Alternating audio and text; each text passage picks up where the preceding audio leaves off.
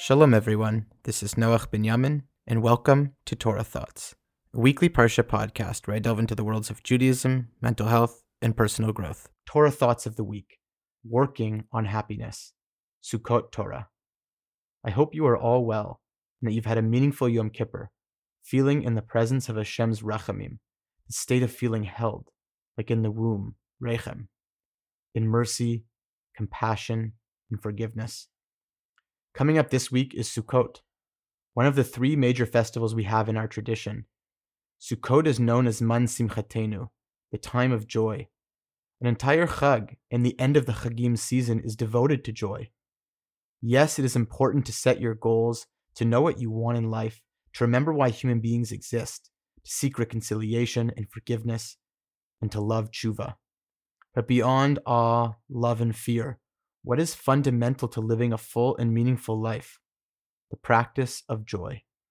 Joy is not an addition to life, but as Rav Noach Weinberg Zatzal used to say, happiness is an obligation. Let's discuss this. There is a saying in our tradition which I have had difficulty finding who it is clearly attributed to. Ein simcha kasimchat hatarat hasfekot. There's no simcha like the simcha of resolving doubts. There is something in not having doubt, in not overthinking, in not overanalyzing that helps us reach simcha. Yes, we are sophisticated. Look no further than the Megillah we read on Sukkot, Kohelet, where Shlomo Melech is filled with doubt. Quote, and I applied my heart to know wisdom, and to know madness and folly. I know that this too is a frustration. And later he says, And I saw all the deeds of God.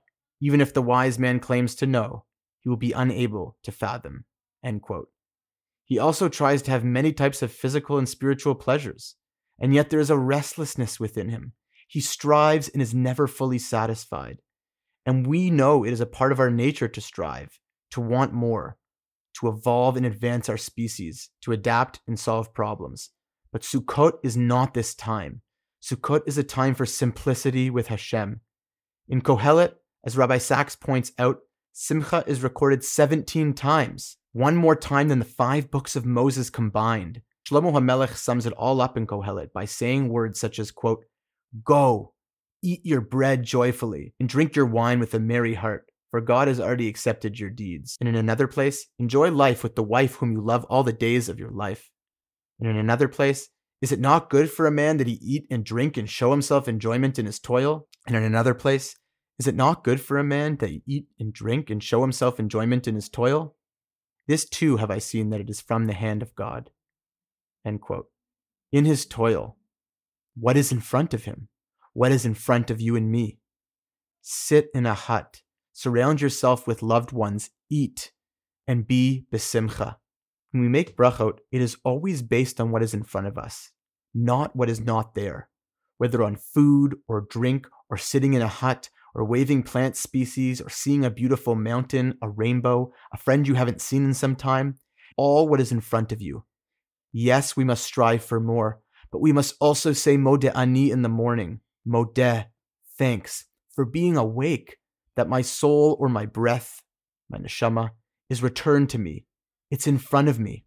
That is why King David begins his psalm, a song of thanks. Mizmor letodah, ivdu et Hashem besimcha. Serve God with joy. Simcha, toda.